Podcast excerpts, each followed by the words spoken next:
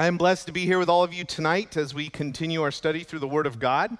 Tonight we are starting the second leader, le- leader, second letter from Peter.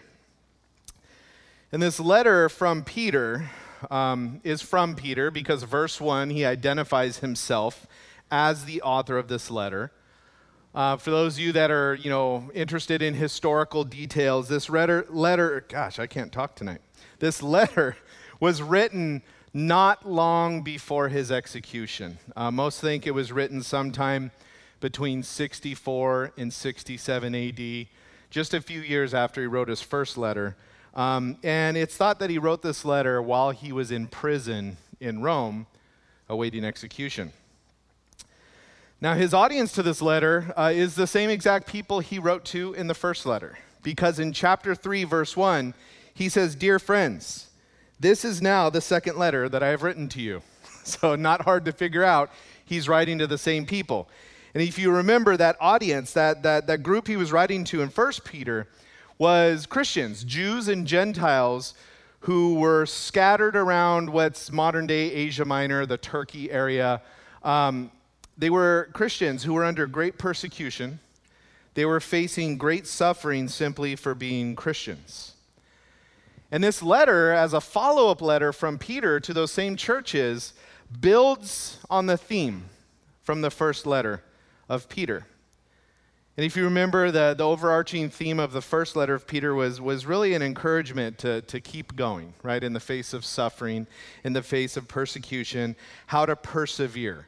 And it really, the whole letter was about how to persevere um, starting with the understanding that we have a secure foundation, a solid foundation with which to build our lives upon because we have a, a, solid future and a hope, right? We have heaven, we have glory ahead of us, right? So the whole letter was really about about, you know, okay, church, buckle down, hang on, understand that suffering can be good, understand that getting through persecution for your faith is possible, you know, the example of Jesus and, and so on and so forth. But he goes now from that to focusing not just on the stand strong and suffer because of the foundation that is Jesus Christ, but now he moves on to focusing on the spiritual growth itself. The spiritual growth that, that we as Christians are called to have. And really, that spiritual growth is rooted. It's interesting because this is how Peter ended his first letter. And then a few years later, it's really his underlying theme is that our ability to, to grow spiritually is rooted in our understanding of God's grace and what that means. And it really, the, the, the focus on the spiritual growth that Peter gets into here, um, being rooted in the understanding of God's grace, really is, is based upon the understanding that it is God's grace that truly empowers us. It is God's grace that truly enables us, transforms us, really makes it possible for us to live righteously. It's God's grace that makes that, that makes that possible. And so, the first leader, letter of, I'll get it by the end of the study, I'm sure. The first letter um, that Peter wrote, he was, he was mainly concerned about dangers from the outside, right? Persecution coming against believers, oppression coming against believers. It was mainly persecution from the outside, but in this letter, he's now more concerned with the dangers that come from inside. Inside us, the dangers that come from inside the church. He deals with deception, he deals with false teaching. And really, those are the two big internal dangers he deals with because both of those things, deception and false teaching, are what lead to stunted spiritual growth, are what cause us to, to stop growing spiritually and uh, end up with a shaky or a wavering faith. And so, when we opened the letter to 1 Peter, um, if you remember, I spoke of how both of these letters, um, speak of the importance of building our life on a solid foundation, right? That was in the very beginning of 1 Peter chapter 1. And at that time, I, if you remember, I spoke of a famous landmark that is such a great picture of what happens when you don't build on a solid foundation, right? This famous landmark that is famous for one reason, and it's called the Leaning Tower of Pisa, right? Not really a unique structure, the architecture of the tower is very similar to much that you could see throughout the area. Um, it's not really super high. I mean, it's not so much an engineering marvel or an artistic marvel in that sense. It's famous because it's tilting, right? That's why it's famous, right? And it's called the Leaning Tower of Pisa. Um, from the very beginning, as soon as it was done being constructed, it started to lean over. And it's leaned a little bit every year ever since, and will eventually, it'll just completely topple over. And there's a restaurant next to it that's kind of right under the path. So don't eat at the restaurant if you go over there, because we never know, right? But the question that, that this letter from Peter poses to us is, is do you want your Christian life? Now and when you're gone, leaving it behind as a legacy, do you want your Christian life to resemble some freaky tourist attraction that's leaning over and just odd and strange and, and going to crumble? Everybody knows it's going to crumble one day. Or do you want your Christian life to resemble something solid, something helpful, something permanent? That's really the, the questions that Peter poses here. So let's pray, and then uh, we'll get into it. Father, we thank you, God, for your word.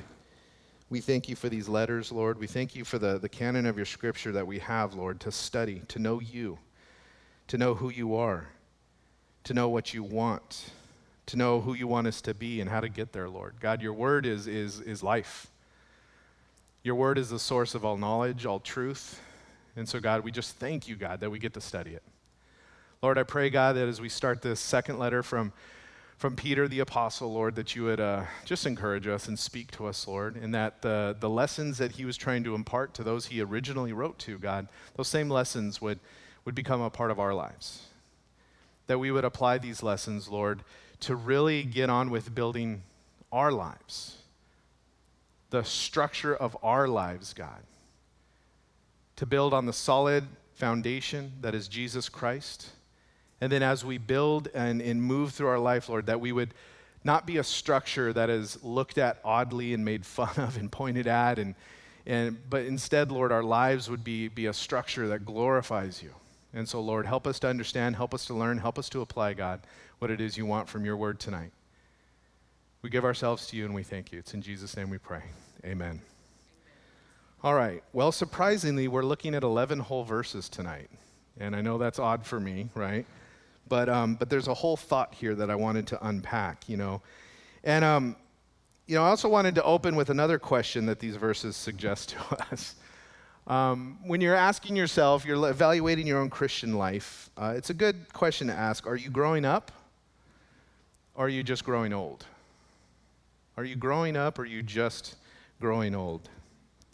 We all know that growth is a normal part of life, and I think we all understand the process, right? You know, especially if we've had the opportunity to watch babies grow, right? Those of you that have had kids, you know, and, and they start out so helpless, right? They can't even communicate outside of just screaming their head off, you know, and, and, and, and, but they grow, right? They grow, they mature, they learn. And, and, and, and so, as parents that, that are dealing with young children, we learn to, to, to deal with the noise and to deal with the messes and to deal with the broken things, right? And, and, and because we know that they're, they're, they're babies and they're getting there.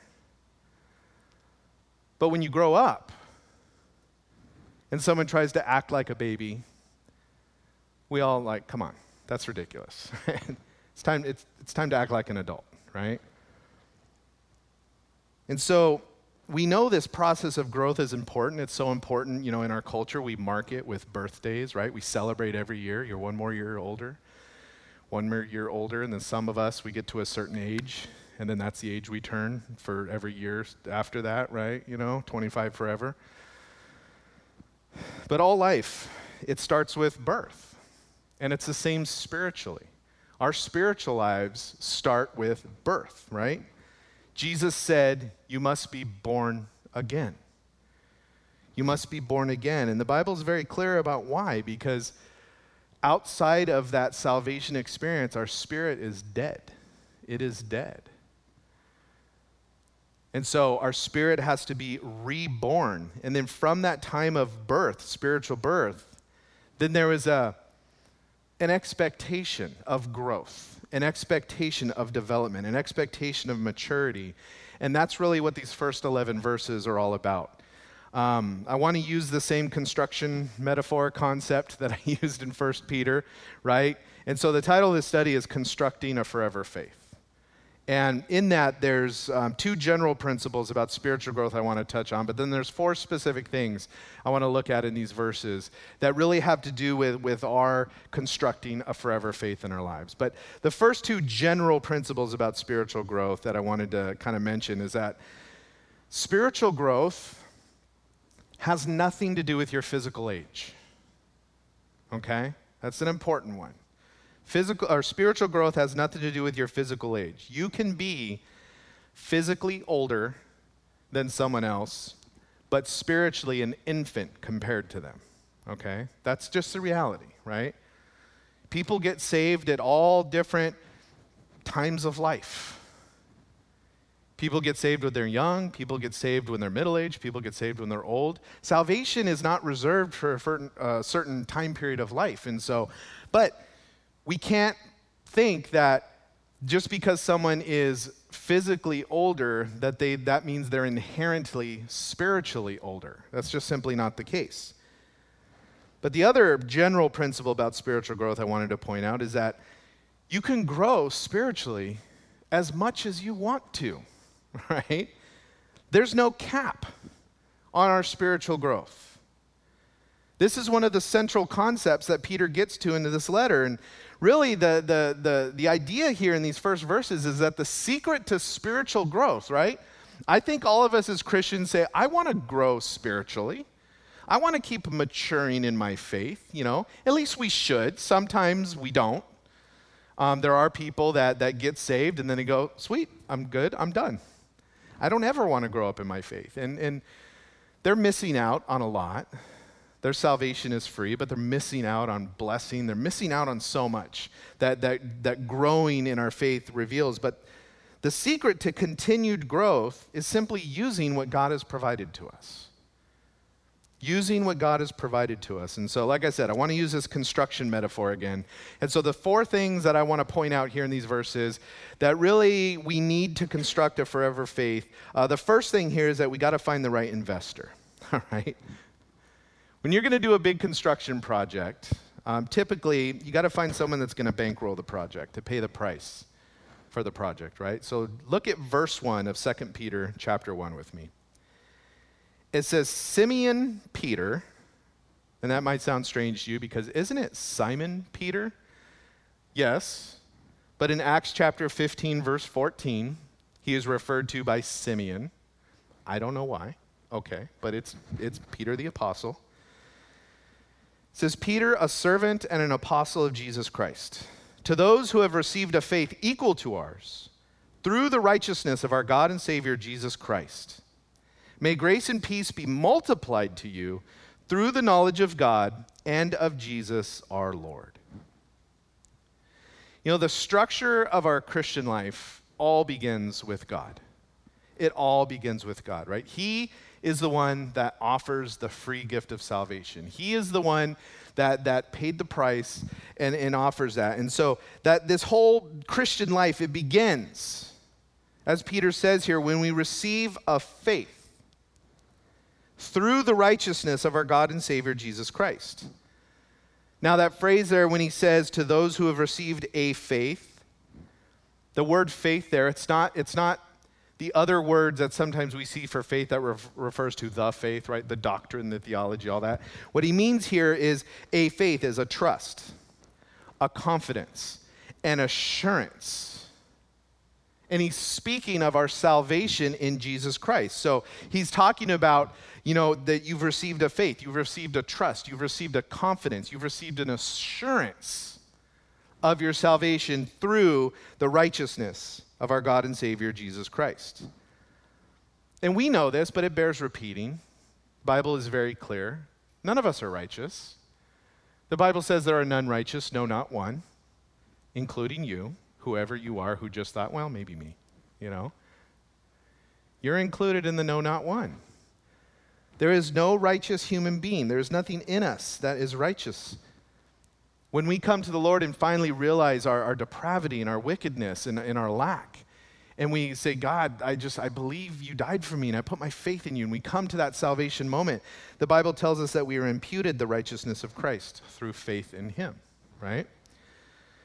So, this opening idea here is that God invests in our life, in your life, in my life. He invests in our life by paying the price for our sin. He paid the price for our sin because the Bible says the wages of sin is death. So his death on the cross was the payment for my sin, for your sin. And when, when we come to know and understand who Jesus is, what he did for us, and then we receive by faith what, what, what he did for us, his sacrifice on our behalf, the Bible says that we begin new lives. We're born again. We begin new lives that are then infused with grace and peace. And we see to both of those things here in Peter's opening to this letter. And Peter's prayer, really the goal of that grace, the goal of that peace in our life, is that it would multiply, that it would multiply and grow. That word multiply there, it, it, it, brings to mind what a, what a virus does in our system, right? That's in a bad negative way, but a virus gets in there and it multiplies and it grows and it makes you sick and all kinds of stuff. Well, the good grace and peace that God has for us, the intent of God imputing those things and pouring those things out into our lives is that they would multiply. And this is the idea of the building of our spiritual life, the structure of our spiritual life. And so that, that multiplication of grace and peace, this building of our spiritual life, um, is accomplished through two things that Peter points out here that, are, that incidentally I think would be two good things about a good investor, right? The power and the promises of God. Look at verse 3. This is the power. He says, His divine power has given us everything required for life and godliness through the knowledge of him who called us by his own glory and goodness. Isn't that an amazing verse? Think about what divine power can do. Divine power, it's talking about God power. Think about what divine power can do. We already know a bunch of what it's done, right? It created the universe, created everything that exists in the big macro, you know, the stars and the, the expanse of the universe, everything down to the smallest atoms and quarks and leptons and the stuff we can't even see, it's so tiny. He made all of it. He sustains all the natural forces of our natural world, right? All of those laws of physics that He created, and He sustains all of it. We know that His divine power can heal the sick we read about it in Scripture. Some of you may have been healed. I've been healed supernaturally by God. It raises the dead. Right? Divine power is, is, is, is pretty powerful. Jesus said at the end of the Gospels, He said, All authority has been given to me in heaven and earth. And that word authority means power. All power has been given to me in heaven and earth. All of it right? Jesus came to this earth, he lived, excuse me, he died on the cross, went into the tomb, was resurrected. We're about to celebrate that with Easter here in a little bit. I'm so excited. And he rose up and he went into his glory. And Jesus said, All power has been given to me. And then it says here that his divine power has given us everything required for life and godliness. All of that power that was given to Christ. Christ says, I'm giving you my children for life and godliness. Now, life and godliness, those two words together, mean exactly what they read a godly life. right? That, that's, that's what it means there to live a godly life, to live a life in obedience to Him, doing what He wants, living how He says, treating each other the way He wants us to. The ability to do that is given to us by God. And so his divine power has been given to us to enable us to live the godly life. He says, hey, you guys, I want you to live this way. You could, you could state it a different way where it means um, because he is given the power and because he has all the power, that the spiritual life he is calling us to live, the spiritual growth and maturity that he wants to see through us, the structure of our spiritual life we can grow as much as we want.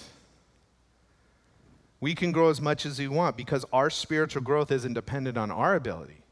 it's completely dependent on His ability. And, and, and we're never going to exhaust the reservoir of God's power. God's power is unlimited. God's power will never run out, right? It's like a battery that will never die on you. And so you could just keep tapping into that power to grow, to mature spiritually, as much as you want. It's a power that will never run out, it's a power that will never go away, and God has invested that power into your life for your spiritual growth. And we gain access to it, it says there, through the knowledge of Him, through knowing Christ. Right? Paul put it this way in Philippians 4:13, I am able to do all things through him, Christ, who strengthens me. And the word strengthens there in Philippians means to give capability to or to empower. So the idea is that God invests his power into our lives so that we can live for him. The more I learn over the years, I've learned over the years, and I continue to learn about this, this the, the Christian faith, the more one sided I see how this whole deal is, right? God's like, you know, you've sinned against me, you broke my law, you deserve judgment. I'm a just and holy God. So we go to court. I got nothing. And Jesus says, No, I'll be your advocate. I'm your attorney. And then they do the case and they go, Yeah, you're a guilty sinner. You need the death penalty. And then Jesus goes, Oh, by the way, I'll go to the electric chair, or whatever they do now. I'll take the death penalty for you. I will die your death. And we're like, man. And then we go, I, am so thankful, God. I want to I wanna live in obedience for you, God. I trust in what you did for me. I put my faith in your death. That paid my price, that wiped my, my slate clean. And then God goes, Great, now I want you to live for me. And you're like, Well, I'm, I'm still a wicked sinner. I can't do it. He goes, Oh, yeah, by the way, okay, I, my power, I'm going to give you my power to do the thing I'm asking you to do. I'm commanding you to live for me, but I'm going to empower you to do it. I'm like, okay, well, thanks, God. That's amazing. It's just every step of the way, He provides exactly what we need to do the thing He's calling us to do. And in the big picture, when, when, when we looked at you know, his holiness and his righteousness, and, and there was a call to say, God, we, I want to enter into your presence, but I can't because I'm a wicked sinner. He, he didn't say, well, you have to jump through all these hoops in order to be saved. You know, the grace of God, you go back and look in the Old Testament, we talked a little bit about this in the last study, you know. Man demanded the law. God was like, hey, let's just have a relationship. You love me, I love you. It'd be great. Man's like, nah, we need a list of rules. And God's like, you don't understand. You, you, you won't follow the rules. Yes, we will. I don't want to have to love you. Just give me rules. Let me earn it. And so we were given the law. And man's like, great, we got the list of rules. Let's do it. Broke every one of them constantly. God's like, I told you, I, ju- I just wanted to, I just wanted to love you and have you love me. And why do we have this relationship based on laws and everything, right? But it took decades and centuries for, for people to get this, right? You get all this through the Old Testament. Then you get to the New Testament, and God's like, I'm here. I'm going to die once for all. I'm going to fulfill the law, right? Everything you couldn't do, I'm going to do for you, and then give you the benefit for all of it. It's just, it's just mind boggling but beautiful and true. And so he gives us the power. When God calls you and, and leads you to, to attempt something in living for him, right? When God calls you and, and says, hey, I want you to obediently follow me, he enables you to do it by his power. That's why it's, it's, it's a lie anytime we say, I can't. I can't. No, you don't want to. That's really what that means. You don't want to. Because as we're going to get into a moment, there is some, some effort on our part in this. But again, the power that God gives us allows us to do what He's calling us to do. And then His promises. Look at verse 4. He says, By these, and he's referring to uh, at the end of verse 3, it says, His own glory and goodness. He goes, By these He has given us very great and precious promises, so that through them you may share in the divine nature, escaping the corruption that is in the world because of evil desire. Now, if you think about it, a promise is only as good as the one who makes the promise, right? If a flat out compulsive liar makes a promise, that promise doesn't hold much weight, right? It doesn't have much value. A promise can be made, but if there's no power to back up that promise, so what? So what? You know, and in construction, an investor is the guy that bankrolls the project. He's the guy that writes the checks, so to speak right? Now, we live in a day and age where the concept of checks is largely becoming obsolete, right? Carrying a checkbook, that type of thing, you know, nobody really does that anymore, or at least it's quickly becoming something nobody does. Most employers, you know, your paycheck, the piece of paper that they used to give you that was a promise that when you go to the bank and say, This is my money, we'll put that much money in your bank account. Right now, it's all direct deposited electronically. Banks don't even need the paper anymore. You just take a picture of the check on your app and you could deposit that stuff into your account. Then in today's world, we have things like Venmo and Zelle, right? And the reason technologies like this have come up is because in our world, unfortunately, writing a check, it was a piece of paper that promised that you would get the money, you would get the amount of money on this piece of paper when you deposited this into your bank. You weren't actually paid. You didn't actually receive any money. You received a piece of paper that was a promise that when you cashed this, you would get the benefit, you would get the money that's on this check.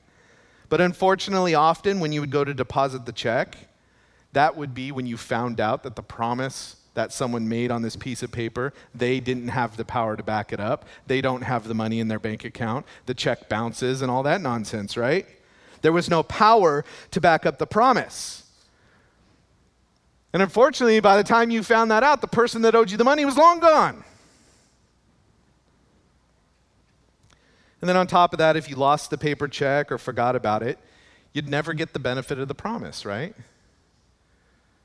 It wasn't like someone handing you cash that you could turn around and go spend and do something with. And so, you know, our world said, hey, we're going to come up with ATM cards, access to money, services like Venmo and Zelle. And all this stuff has come up now that, that basically are like, look, when you use these services, the money transfers now.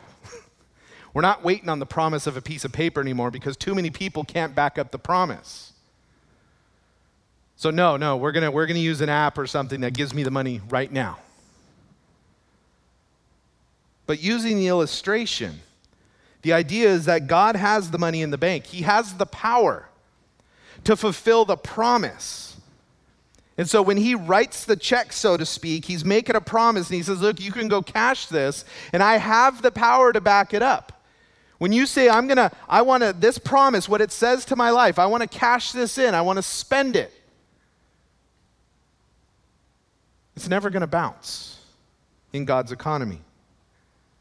But you have to cash the check. You have to deposit it. You have to put it in the bank to get the benefit of it.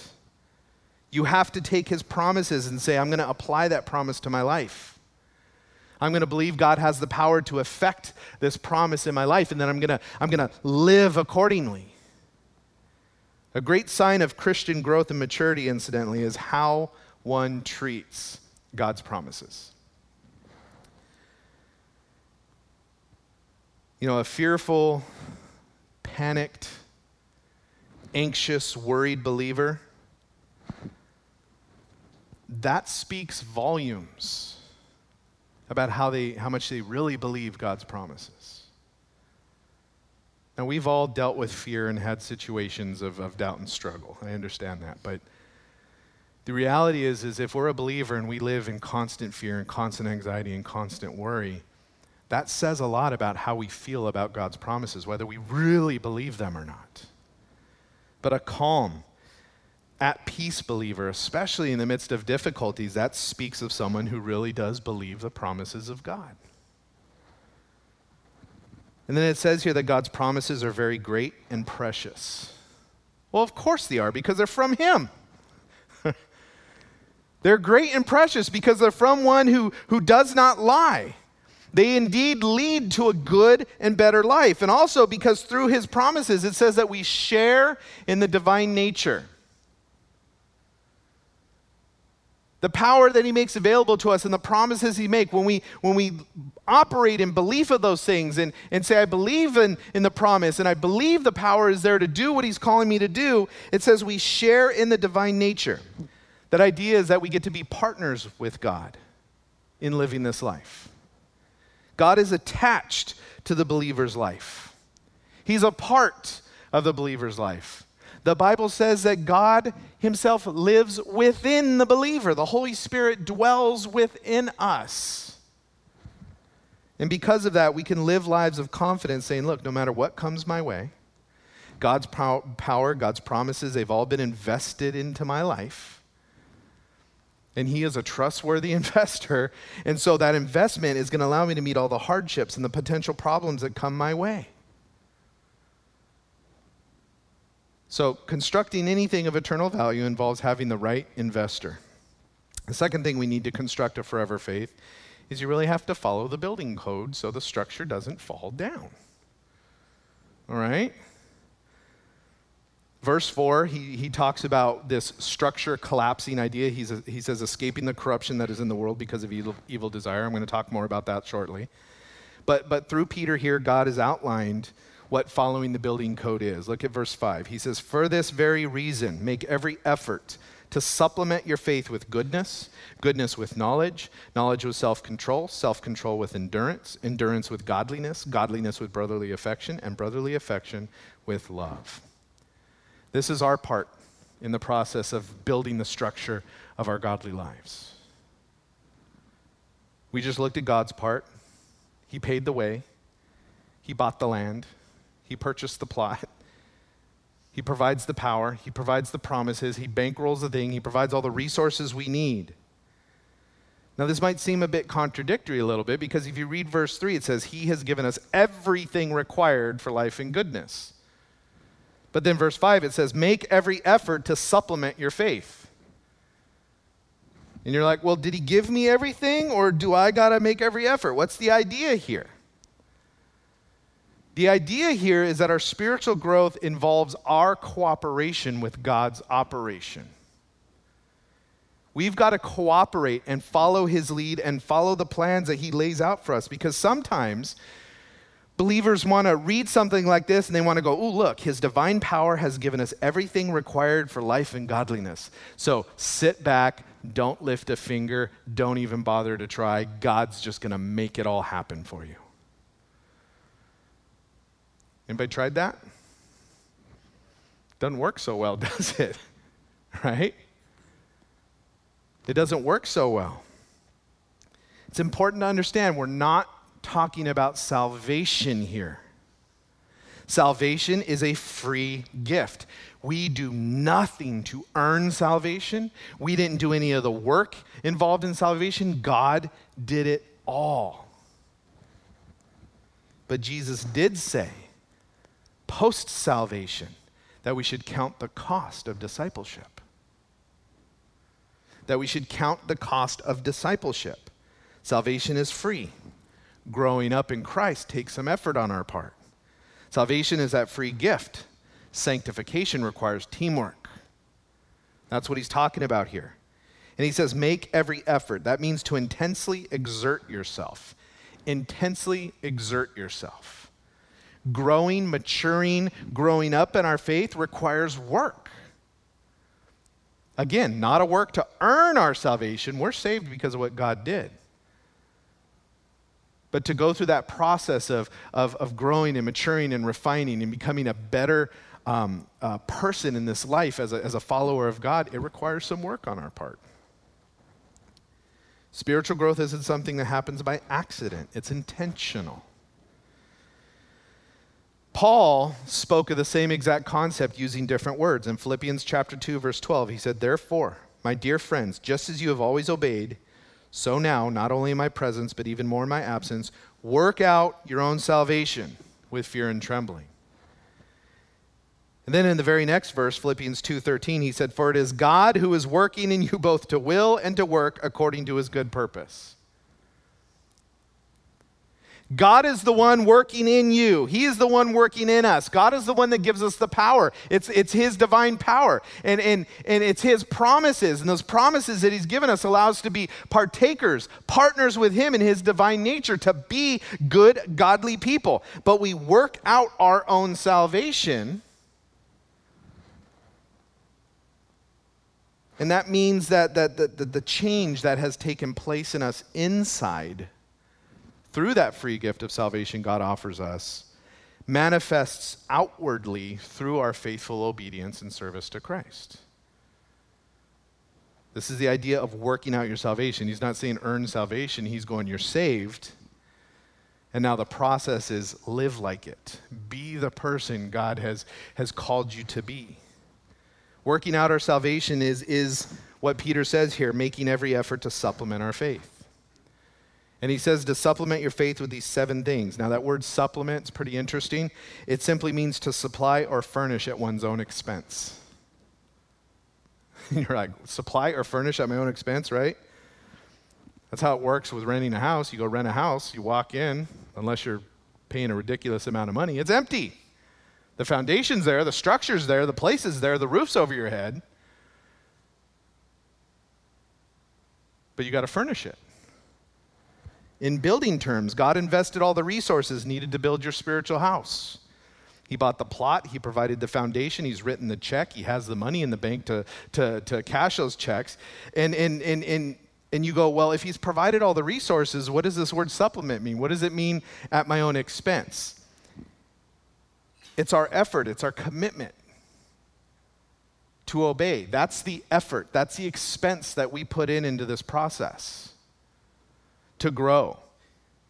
Again, this isn't about being saved, it's about growing and maturing in our faith. And so, if we want the, the, the, our spiritual house, right, the structure of our spiritual life, if we want it to be strong, to stand, to be nice, to be pleasing, to be something that glorifies and honors, honors God, then we have some decisions to make in our life. Sure, we can just be saved. And, and I don't mean to diminish that, right? You'll get into heaven if you've truly, genuinely put your faith in God. And, and you'll go to heaven. But James has something to say about that, doesn't he? You can't have a new heart given to you by God and have the, the, the God Himself dwelling within you and not be changed. That's what James talks about, you know. He goes, a true saving faith is going to be evidenced in, in, in, in works, in, in wanting to do what God calls us to do and be who God's calling us to be.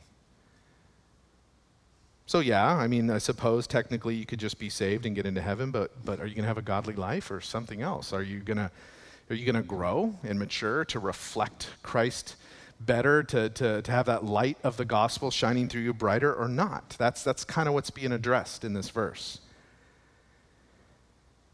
And so he goes, For this very reason, make every effort to supplement yourself. What reason? Well, then, verse prior, it said, To escape the corruption that is in the world because of evil desire. That means to avoid the moral perversion and degradation that is in the world because of the world's excessive desire to satisfy its own selfish cravings. The world, the corruption of the world, its moral perversion, its moral degradation. We're watching it happen right in front of us. And that degradation is because the world just wants to pursue its own selfish cravings. It just wants its own happiness and wants to please itself. And so I don't want to have to deal with, with the, the burden of a baby. And so let's pass laws that lets me murder my child because I don't want it. And at first they start out by going, oh, well, it's just a fetus. And now they're trying to pass laws that say, no, the baby's born. The baby's been alive for one, two, three, four weeks. But we want to pass laws that says it's still legal to kill it. Why? Because your own selfish craving to whatever, not have the burden or the responsibility. It's disgusting, but it's moral depravity. It's where our world's going. And so when he says make every effort, he goes intensely exert yourself to furnish your spiritual house with these things goodness. That word goodness means moral excellence. It's the opposite of moral perversion, incidentally. He says, furnish your house with knowledge. That word knowledge to me means to have expert knowledge or full knowledge, ultimate knowledge, growing, personal, authentic knowledge. It speaks of a practical knowledge more so than a theoretical knowledge. Self control, that's control over one's desires, right? Sometimes there's a massive gap between what we know and what we do, isn't there? Self control bridges that gap. And so he says, you know, add to what you know about God and, and know God more by doing what he wants you to do. That's the idea here. It's the idea of an athlete that is saying, I'm not going to eat certain foods. I'm going to actually train in certain ways because I want to win the race. That's the idea of self control here. Endurance, that means to bear up under the trial. It's the idea of hang in there, right? Godliness, that word means piety or reverence. And speaking of behaving with loyalty to God in Christ. Brotherly affection is that, is that sibling love between two, two siblings, and then love is the word agape. That's sacrificial love. That's an unconditional love. He goes, Look, intensely exert yourself, make every effort to furnish this house that God has paid for and built the foundation and provided all the resources and given you the power to do it. He's given you everything you need to do it. And he goes, just do it. Add these things to your life goodness, knowledge, self control, endurance, godliness, brotherly affection, and love. And the wonderful truth is, God gives us the power to do all these things. Incidentally, this list is not meant to be like a buffet, right? Oh, I'll have some of that. Oh, I'm not feeling that right now. you know? This list is, is, is, is, is a list of things that are tied to each other, they build on each other. Faith results in a life of goodness, and as you choose more goodness, it leads to knowing God better. And as you know God better, you become more self controlled. And when you're more self controlled, you'll endure under the pressure better. And when you do that, you'll develop a greater loyalty and commitment to follow Christ. And when you do that, you develop a genuine care and concern for others in your family, like their family, like their brothers and sisters. And that leads to ultimately a love that will sacrifice for the good of others. So you have the right investor, you follow the building code. And the third thing we need to construct a forever faith is to build with growth in mind.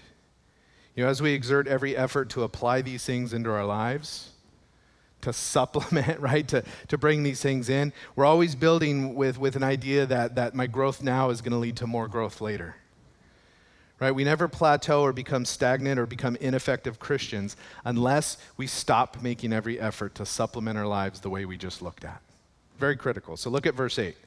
He goes, For if you possess these qualities in increasing measure, they will keep you from being useless or unfruitful in the knowledge of our Lord Jesus Christ. The person who lacks these things is blind and short sighted and has forgotten the cleansing from his past sins.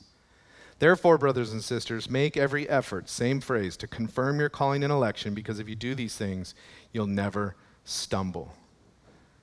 And so he uses this phrase if you possess these qualities in increasing measure, that, that phrase means that they're overflowing, that they're becoming greater, that they're increasing. If these, if these qualities keep growing in your life, you will keep maturing if you keep intensely saying, I'm going to add these things in my life, I'm going to be good, and I'm going to be full of knowledge, and I'm going to be uh, one who exercises self control, I'm going to do those things. I'm going to, and, and God, I can't on my own. And so, God, I need to depend on you. And I know you gave me the power and promise to do it. As you do that, you will keep growing.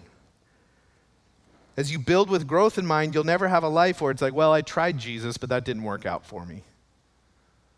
Sometimes we hear that.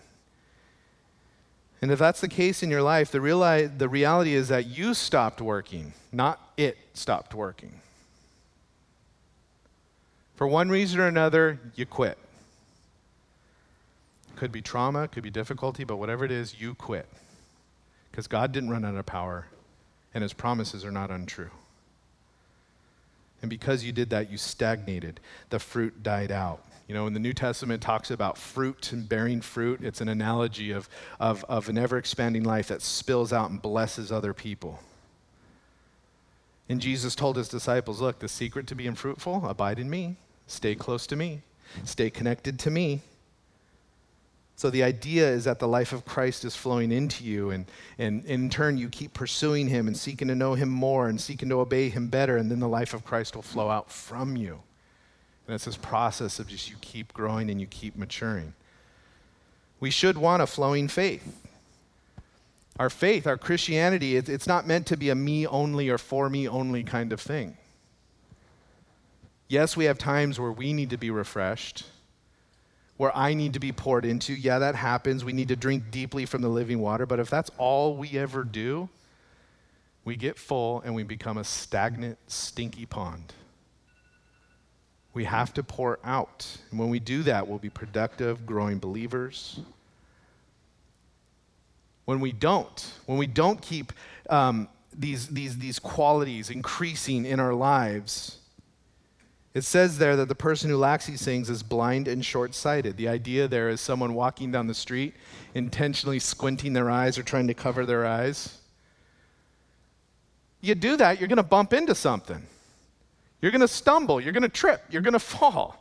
This is the idea here. And so, those who are growing and expanding and adding and supplementing, the idea is, is that they're living lives where they're wide eyed. They can see where they've come from, right? It says past sins. They know where they've come from. They know where they've stumbled. they have eyes wide open to say, I'm going to avoid the things that, that are going to trip me up, and they can see where they are going. Now, he says this interesting phrase in verse 10 to confirm your calling and election. That simply means to prove your choice of God and God's choice of you to be alive, in force, and active in your life. The idea is that we demonstrate to ourselves and we demonstrate to the world that we are God's children when we live obedient lives to him. James 1:22 said be doers of the word and not hearers only, deceiving yourselves. James 2:26 he goes for just as the body without the spirit is dead, so also faith without works is dead. So again what he's getting at here is that that that life, that spiritual growth in our obediently doing what God says to do isn't what saves us but it is what causes us to grow, and it says a lot about whether He truly is our master or not. So we have the right investor, we follow the building code, we build with growth in mind, and the fourth thing in verse 11 we see is that we got a plan for the move. And I'll try and wrap this up quick. verse 11, it says, For in this way, entry into the eternal kingdom of our Lord and Savior Jesus Christ will be richly provided for you. You see, the eternal kingdom of Christ, that's our destination. That's our ultimate home. That is ultimately where we're going to land. And everything we build here in this life should be built with that future move in mind. It says, Our entry into the eternal kingdom will be richly provided for you. This was a phrase that the Greeks used when an Olympic athlete had won, right? They, they were first place, and then that athlete re, re, uh, uh, returns home and they would be they would enter into their home um, richly. The idea was is that they were lavished with gifts and they were celebrated. The whole town would show up. Songs would be sung. Cheers, celebration, parade. And the idea is that everything we do here in this world, in this life, will affect the next. And the Bible is pretty clear, and it's not wrong to acknowledge that the Bible says that there are rewards in heaven that we will be rewarded for the life we live here. And it's interesting because the Bible says uh, that not everybody's entrance into heaven will be the same. Yes, every saved believer will be there, but their entrance won't be the same. Look at 1 Corinthians chapter 3 verse 10. This is Paul speaking. He says, "According to God's grace that was given to me, I have laid a foundation as a skilled master builder, and another builds on it. But each one is to be careful how he builds on it. For no one can lay any foundation other than what has been laid down. The foundation is Jesus Christ. If anyone builds on the foundation with gold, silver, costly stones, wood, hay, or straw, each one's work will become obvious. For the day will disclose it, because it will be revealed by fire. The fire will test the quality of each one's work. If anyone's work that he has built survives, he will receive a reward. If anyone's work is burnt up, he will experience loss, but he himself will be saved, but only as through fire. That's a pretty serious uh, notice there, isn't it? You know, how will you arrive in heaven when the time comes? Will your entrance into the eternal kingdom of your Lord and Savior Jesus Christ be, be one that is, that is rich and rewarded because you were faithful to the Lord in this life, or, are you just to barely make it through? barely squeeze in the door. And so the idea is plan when you build, when you build your life, plan for the move. Plan for that rich entrance into heaven. And so, you know, the gains of heaven, the rewards of heaven, they're f- going to far outweigh all the losses of this earth. Anything you give up or lose for the Lord in this life, what you're going to get rewarded in heaven for that just is going to make it, it's going to go far beyond whatever you give up. But so much depends on how we build here. And the question is are you building a forever faith?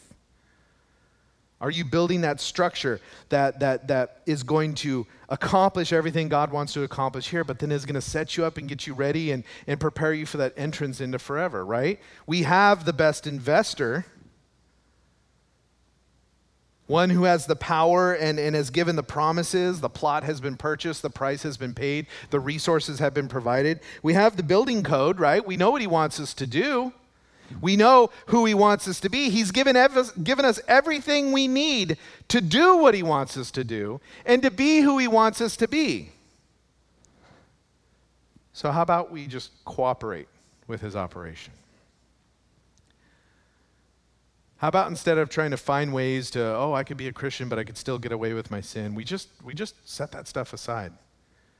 We say, I don't want to partake in the corruption of the world and just say, God, I just want to obey you. And instead of going, oh, it's too hard, I can't, so I'm going to go back and sin, how about we go, God, I believe your word, I believe your power, I believe your promises, and I can. But I know in you I can. So help me to depend on you, help me to trust in you. Let's make every effort to do and to be who He's calling us to be. We can. We will if we tap into Him and say, God, do what you do not to earn salvation. Again, that was a free gift. But with an eye to have a life that glorifies Him, knowing that one day we will truly enter into His eternal kingdom. Let's not enter into the eternal kingdom stumbling with squinty eyes, but let's enter in richly. Let's enter in rewarded not because we're worth it, because he's worth it, right? We're going to get crowns, and it says we're going to throw the crowns back at his feet because, oh my gosh, he's amazing. But let's have lives that pursue those goals, that pursues his glory. Amen? Let's pray. Father, we thank you, God, for your word, and we thank you, Lord, for who you are, and we thank you, God, for what you're doing.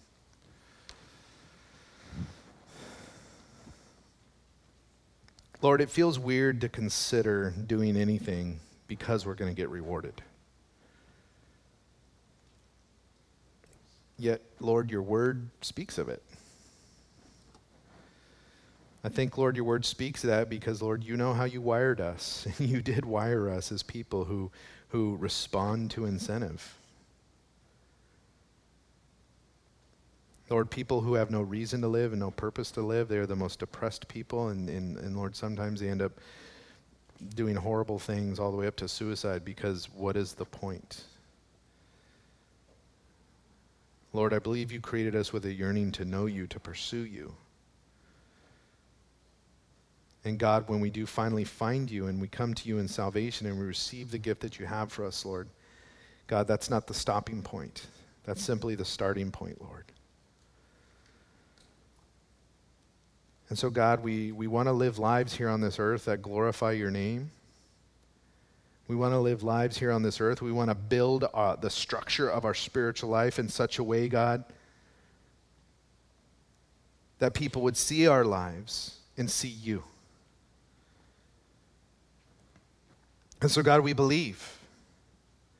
We believe, God, that, that, that it is your divine power that has given us everything we need to live a godly life.